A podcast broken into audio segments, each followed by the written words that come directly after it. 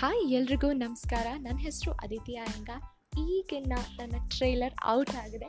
ಈಗ ನನ್ನ first episode out ಮಾಡೋದಕ್ಕೆ ಅಂತ ನಾನು ರೆಡಿಯಾಗಿ ಬಂದಿದ್ದೀನಿ. ಸೊ ನನ್ನ ಫಸ್ಟ್ ಎಪಿಸೋಡಲ್ಲಿ ನನ್ನ ಲೈಟ್ ಇಂಟ್ರಡಕ್ಷನ್ ಇರುತ್ತೆ ಕಿರು ಪರಿಚಯ ತುಂಬ ಎಳೆಯಲ್ಲ ಬಿಲ್ಡಪ್ ಕೊಟ್ಕೊಳ್ಳಲ್ಲ ಇಲ್ಲ ಕಣ್ರಿ ಕೊಟ್ಕೊಳ್ಳೋದಕ್ಕೆ ಅಥವಾ ಏನಾದರೂ ಎಳೆಯೋಣ, ಏನೋ ಮಾಡೋಣ ಅಂದರೆ ಅಷ್ಟೆಲ್ಲ ನನ್ನ ಬಗ್ಗೆ ಇಲ್ಲ. ಸೊ ಲೈಟಾಗಿ ಹೇಳ್ಬಿಡ್ತೀನಿ. ಏನಾಗಬೇಕು ಅಂದ್ಕೊಂಡಿದ್ದೆ ಏನಾದೆ ಮುಂದೆ ಏನಾಗಬೇಕಂತ ಅಂದ್ಕೊಂಡಿದ್ದೀನಿ ಅಂತ ಹೇಳ್ಬಿಡ್ತೀನಿ. ಸೊ ಫಸ್ಟ್ ಡಾಕ್ಟರ್ ಆಗಬೇಕು ಅಂತ ಅಂದ್ಕೊಂಡಿದ್ದೆ ಅಂದ್ಕೊಂಡಿದ್ದೆ ಅಂದ ಕಾಲದಲ್ಲಿ ಕತೆ ಅಂದ್ಕೊಂಡಿದ್ದೆ ಆದರೆ ಆಗಲಿಲ್ಲ. So engineering ಓದಿಸಿದ್ರು. ಇಂಜಿನಿಯರ್ ಏನೋ ಆದೆ. ಆದರೆ ಯಾಕೆ ಓದಿದೆ ಯಾಕಾದೆ ಏನು ಮಾಡ್ತಾ ಇದ್ದೀನಿ? ನನಗೂ ಇನ್ನೂ ಗೊತ್ತಿಲ್ಲ ಅದ್ರ big question mark I think most of the engineers have the same question mark in their head so engineering ಓದಿದ್ದಾಯಿತು engineer ಆಗಿದ್ದಾಯಿತು ಗ್ರ್ಯಾಜುಯೇಟ್ ಅಂತ ಒಂದಷ್ಟೇ ಪದವಿ ಗೊತ್ತಿರೋದು ನನಗೆ. ಅದು ವಿ ಟಿ ಓದಿ, ಓದಿರೋದು ಅಂತಂದರೆ you all must think like okay okay okay okay ಅಂತ ಅನ್ಕೋಬೇಕು. ಸೊ ಇಂಜಿನಿಯರಿಂಗ್ ಓದಿರೋದು, ಆದರೆ ಪ್ಯಾಷನ್ ಇದ್ದಿದ್ದು ಆರ್ ಜೆ ಅಥವಾ ವಿಜೆ ಆಗಬೇಕು ಅಂತ.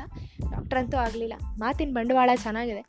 ಆರ್ ಜೆ ಅಥವಾ ವಿಜಯ ಆಗೋಣ ಅಂತ ಅಂದ್ಕೊಂಡೆ ವಿಜೆ ಆಗಿದ್ದೆ, ಆದರೆ ಈಗಿಲ್ಲ.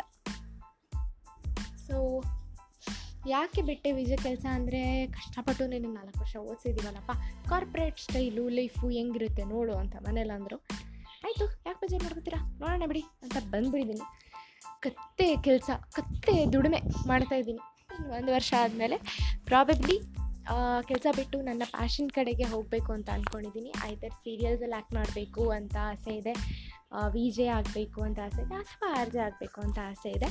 ಸೊ ಏನಾಗುತ್ತೆ ಗೊತ್ತಿಲ್ಲ, ನನ್ನ ಮನೇಲಿ ಏನು ಬರೆದಿದೆ ಗೊತ್ತಿಲ್ಲ. ಆಗಿದ್ದನ್ನು ಕಳ್ಕೊಂಡು ಇವಾಗ ಕತ್ತೆ ದುಡಿಮೆ ಮಾಡ್ತಾಯಿದ್ದೀನಿ so which is hope with best ನನಗೆ ಬೇಕಾಗಿರೋದಿಷ್ಟೇ ನಿಮ್ಮೆಲ್ಲರ ಪ್ರೋತ್ಸಾಹ. ನೀವು ನನಗೆ ಸಪೋರ್ಟ್ ಮಾಡ್ತೀರಾ ಅಂತ ಹೋಪ್ ಮಾಡ್ತಾ ನಾನು ನೆಕ್ಸ್ಟ್ ಎಪಿಸೋಡಲ್ಲಿ ನಿಮಗೆಲ್ಲ ಸಿಗ್ತೀನಿ. So see ya take care until then bye bye